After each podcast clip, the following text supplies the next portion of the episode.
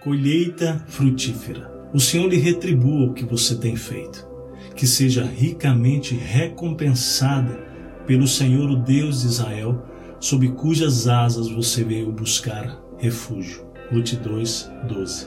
Uma jovem mulher, estrangeira, viúva, sem filhos, pobre e vivendo em tempos difíceis. Esta foi Ruth. Ela tinha todas as razões para ser considerada a vítima. Ela também tinha todos os possíveis rótulos para ser julgada por todos ao seu redor. Mas não foi assim.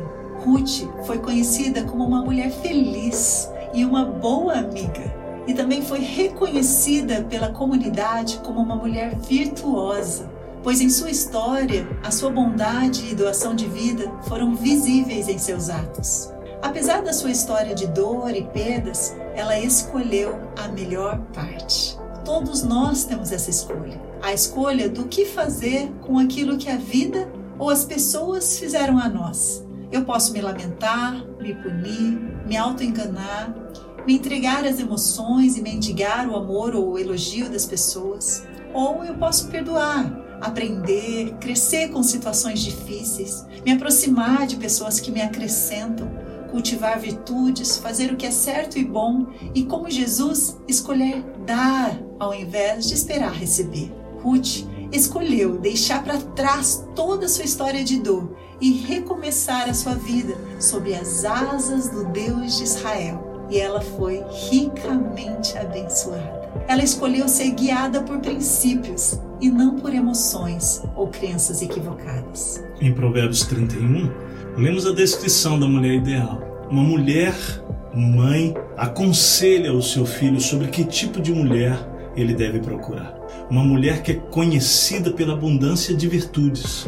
Mas percebemos ao ler que a descrição fala do futuro de uma mulher que escolheu cultivar virtudes em sua juventude com persistência, quando estas ainda não eram parte do seu caráter, até se tornarem, e em sua maturidade ela colheu frutos. Alguém que já passou por diversas e difíceis estações da vida e aprendeu a crescer forte em meio às tempestades. Ela se tornou virtuosa por uma infinidade de pequenas e grandes escolhas da vida diária.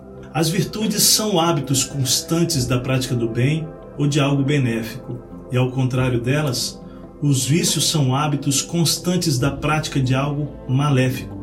Filósofos e teólogos dizem que aprendemos as virtudes de duas maneiras. Primeiro, através da imitação, imitando exemplos de bondade, exemplos de justiça, exemplos de amor. Jesus nos deu o seu exemplo. O texto diz, 1 Pedro 2, 21, para que sigamos os seus passos. E Paulo nos encorajou, em 1 Coríntios 11, 1, a sermos seus imitadores, como ele era de Cristo. Em segundo lugar, através da prática dessas virtudes, elas serão gravadas em nosso caráter por meio de práticas repetitivas, rotinas disciplinadas e submetidas ao Espírito Santo, até que se tornem automáticas, quando enfim se tornarão parte do nosso caráter.